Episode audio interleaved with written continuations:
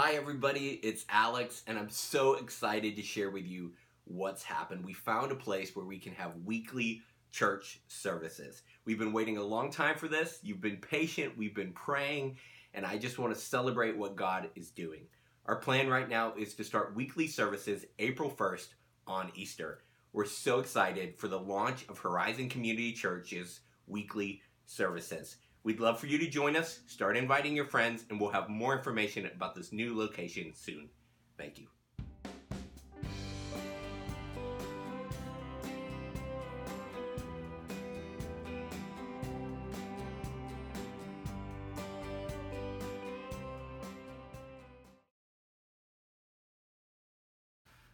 Remember that old game show, Who Wants to Be a Millionaire? And the title was uh, such a rhetorical question, right? Because we all want to be a millionaire. No one came on the show and was like, wow, I'd really like to lose. I don't want to be a millionaire. Everybody wanted to be a millionaire. If I asked you, do you want to be rich? Raise your hand if you want to be rich. Everyone watching this is probably going to raise their hand. But the Bible warns us that wanting to be rich is actually the sign of a deeper spiritual heart problem, and it's actually a dangerous and unhealthy place to be. I don't have to tell you that many times getting rich actually complicates or worsens your life.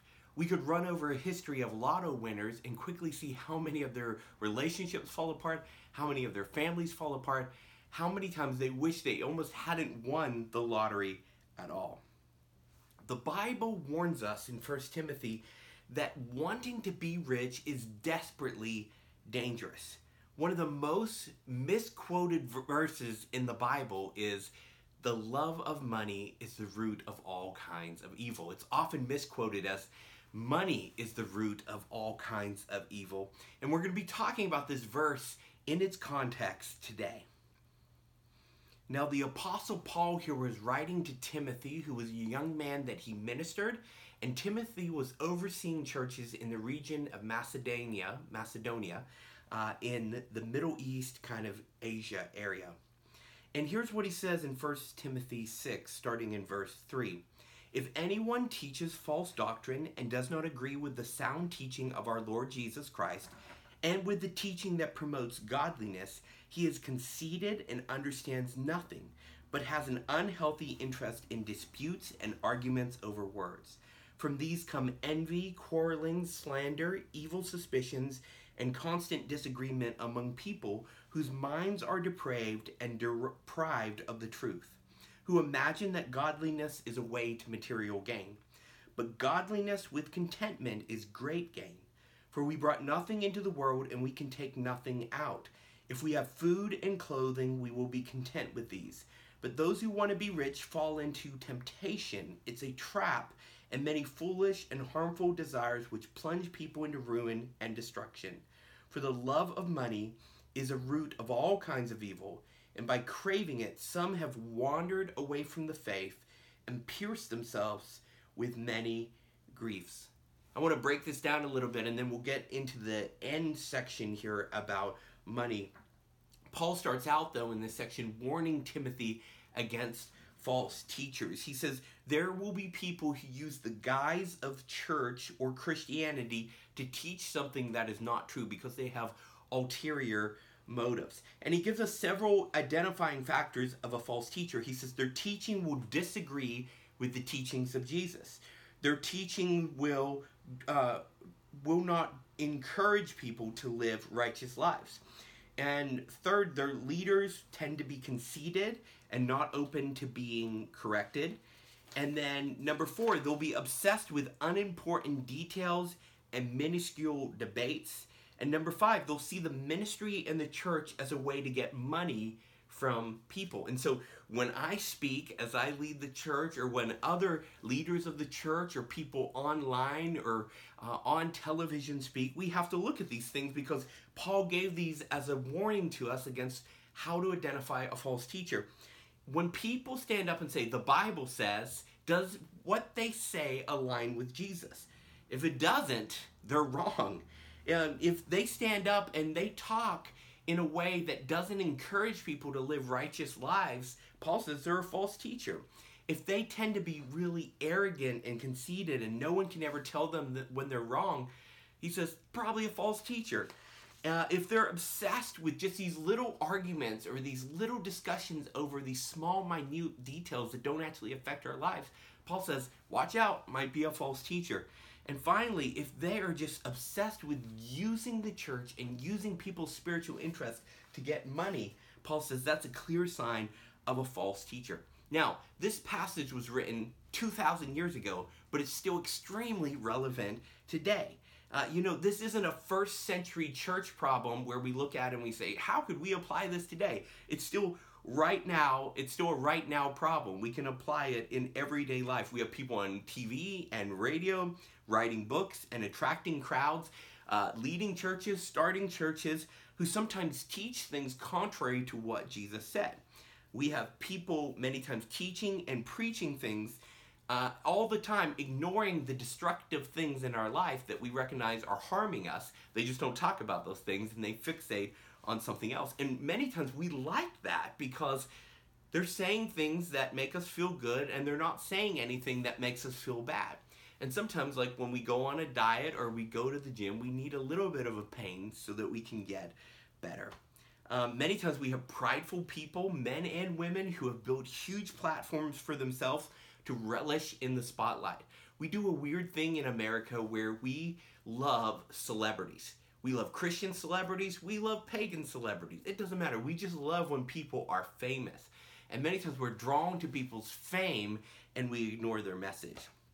People that build their entire message or ministry on the subjective interpretation of a single passage, um, these are people that Paul says they're fixated on debates and details and they're missing the bigger picture and the bigger message. And so we still have people today who are taking advantage of spiritually hungry people uh, by teaching less than the truth or sometimes just straight out false teaching. And so he goes on here and he begins to talk about contentment as he moves from false teaching, people obsessed with just using the church to make money, into this idea of contentment. And then he's going to talk about money. And contentment's a weird word, right? We say we're content, uh, but many times we're only content for a limited window of time, right? I'll eat a big meal and I'll say, oh, I'm full. I am content. But I'm only content many times for a limited window before I'm hungry again. So, what does it mean to be content? Um, Paul says that we need uh, that contentment with uh, that getting contentment is great gain. God's always more interested in producing change in us than he is in giving us things. He, he doesn't just want to get us more stuff, he wants to change who we are from the inside out. And so many times we don't ask for things like contentment or joy or peace. We ask for things like a new job, something tangible, you know, that we can put our hands on. Um, but he's more interested on what happens inside of us, which changes that change who we become. Now, if God gives us anything other than contentment, we'll always need more. If He gives us food, we'll need more food the next day. If He gives us clothing, our clothing will wear out and we'll have to buy new ones. Contentment is the only thing that if we get it, we have everything that we need. If God gives us contentment, we have everything we will ever need. Riches will never satisfy because we'll always want more you know, you might look at the next income bracket and say, man, I wish I made that much. But once you get there, you'll look at the next one after that. That's human nature. But contentment satisfies because it is always enough. Now, sometimes I think the way people talk about contentment, they almost describe it as apathy. Contentment and apathy are two different things. Apathy is, I don't care about anything, so I'm going to do nothing. Con- contentment, on the other hand, um, doesn't mean you can't be ambitious. But contentment allows you to have ambition with the right motivation. Contentment keeps your joy and your identity away from the goal. You find joy and identity in something outside of a goal so that when you reach that goal or you miss that goal, yourself, your view of self, and your uh, sense of peace isn't lost. See, when we attach joy and when we attach identity to a goal, we're willing to sacrifice people to reach it. But contentment where we are doesn't keep us from being ambitious about going farther, but it helps us to go that distance with the right mentality, not sacrificing people along the way. See, when we are content, we're willing to sacrifice our goals to protect people. But when we wrap up our identity into our goals, we begin to sacrifice people in order to chase our goals.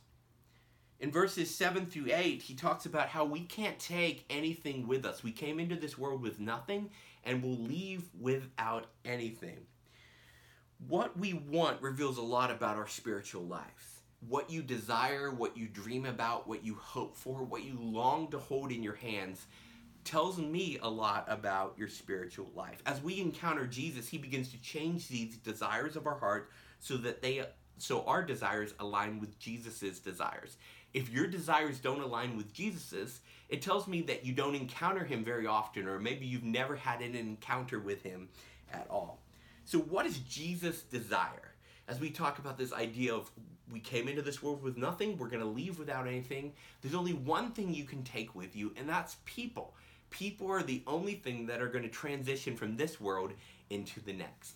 If you invest in relationships, in conversations, in sharing with people the good news of Jesus Christ, that's something eternal. That's something lasting. And that's what Jesus' desire is as well. He wants to see people in the next world. You won't take your money. You know, the old pastor story used to be there was this man who was very rich and he had a bag full of gold and he loved his gold so much that when he died, um, he said, Lord Jesus, please let me just take this bag of gold with me. I just love this so much. And so he got up to heaven and they said, Hey, you are a believer in Jesus Christ. Welcome to heaven. And so he walks in, and some people asked him, What do you got there? What do you got? And he goes, It's my bag of precious gold coins. And they go, Oh, that's just pavement up here. And, uh, you know, it had no value. And it's a little bit of a cheesy, funny story. But the thing is, you can't bring anything. And even if you did, it would have no value. It would have no point because you will be living in contentment. The only thing that matters in the next life is people. And so, if we focus on loving and reaching and serving people now, that's something that's eternal and that's something that will transfer into the next life. It's the only thing that we can take with us relationships. So verse 9, he Paul warns here that uh, wanting to be rich is a trap. It's a trap. Now, we don't usually think about wanting to be rich like this. He didn't say being rich was a trap. He said wanting to be rich, desiring riches was a trap. He warns that it's a spiritual trap that the enemy uses to distract and destroy the church. The American, North American church is one of the richest churches uh, across the world or across history. And the danger is that once we get too attached to riches, we get trapped. And by being trapped, we're distracted from our mission. The enemy of God and the enemy of us wants us to focus on our careers and our jobs and ignore the people all around us. And the American dream, many times, is in direct conflict with Jesus' dream for your life and for my life. And the enemy, he, he's going to trap us by snaring us with this desire to be rich.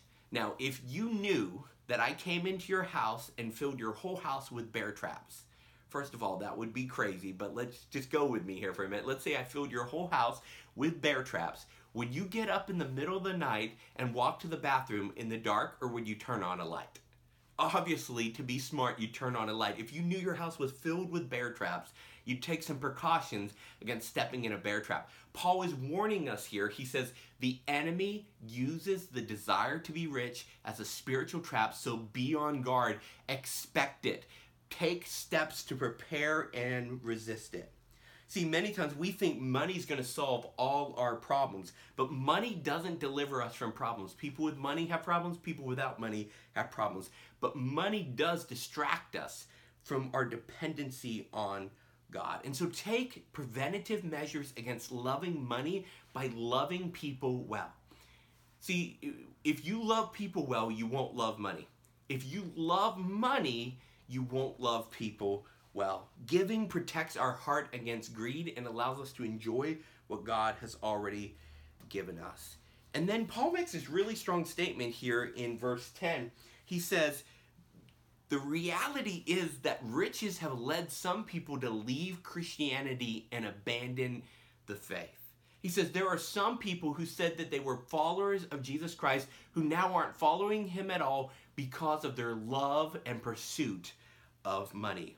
So, Paul here is telling us this is not a light matter. This is not a small thing. This is a big deal. This is costing some people their faith. This is costing them their focus. This is costing them their whole life.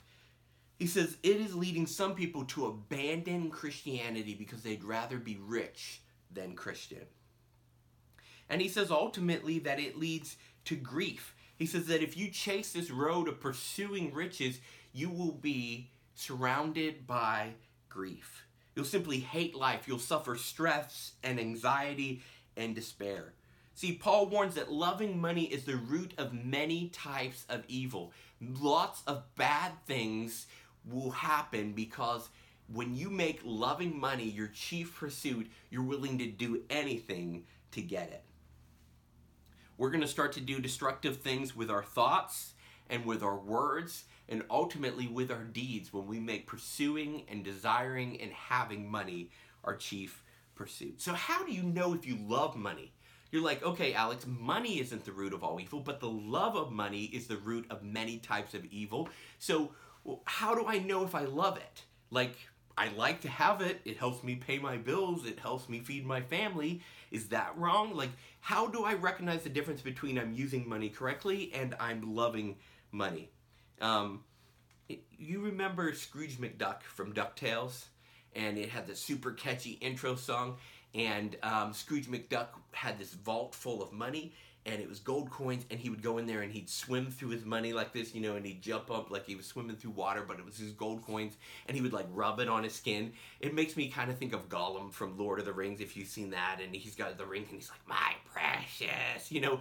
We often think that's what it looks like to love money we're like i'm not like that so i'm okay i don't even have a room full of money maybe if it was pennies i could fill up a bucket you know um, but many times the love of money is much more subtle in how it rears its head in our life. Usually it doesn't look like us swimming through a vault full of gold coins, but our love of money is often revealed in our interactions with people. Remember, I said you can either love people well or love money well. And those usually don't, um, you can't have both. And so if you're loving people well, it's going to affect your how you use your money. If you're loving money, it's going to affect how you uh, react and interact with people. See, we're supposed to love people and use money, but many times we use people because we love money. Look at your interaction with people. Look at how you use people, or if people you see people as merely an ends to a goal, you probably are more in love with money than you are with people. See, what we love, we end up sacrificing for.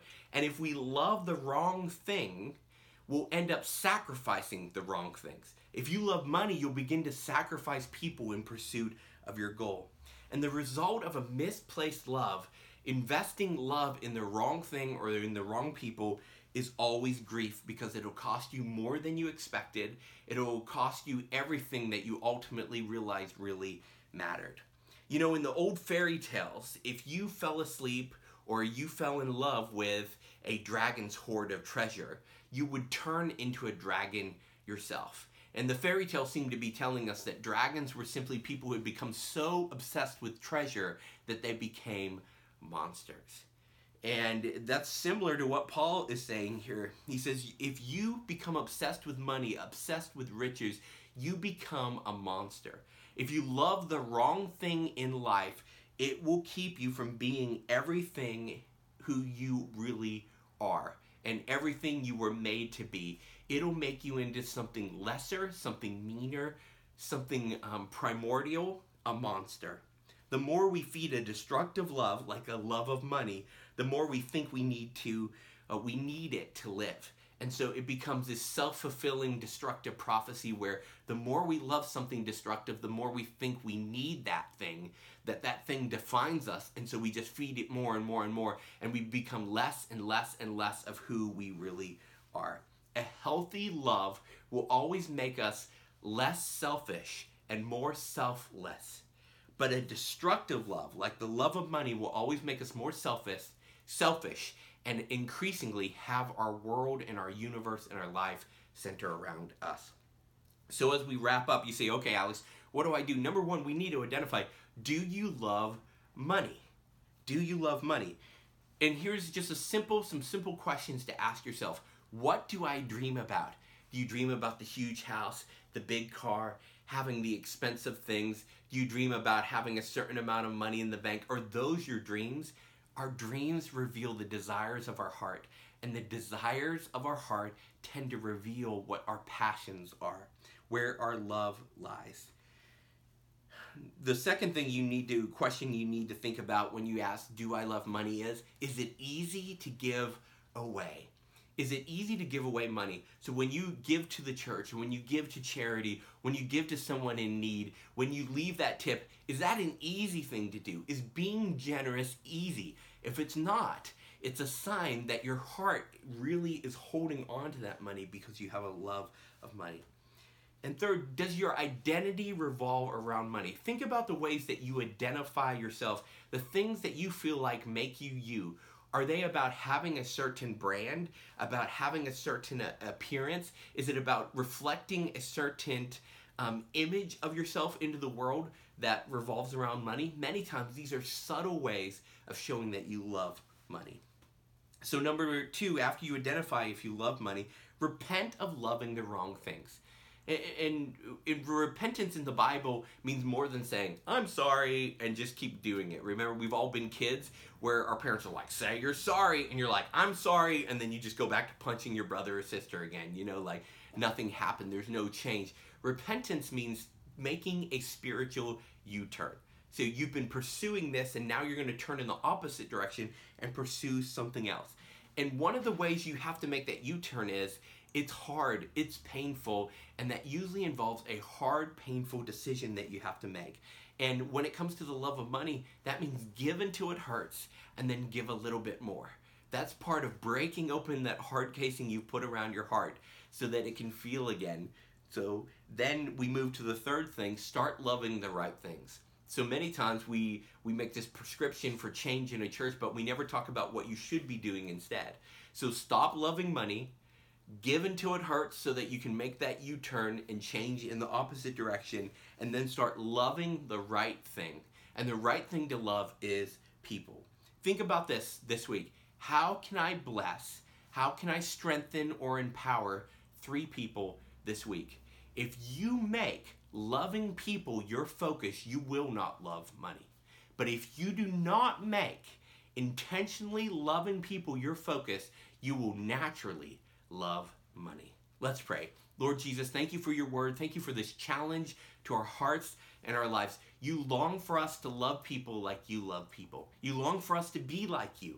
You don't love money, you don't need it. You recognize that you have full access and power to everything. And as a good father, we have full access eh, to you who has everything. And Lord, I pray that we will focus not on what we can obtain and what we can achieve, but instead on who we can love, who we can serve, who we can reach. And I pray this all like I believe Jesus would. Amen.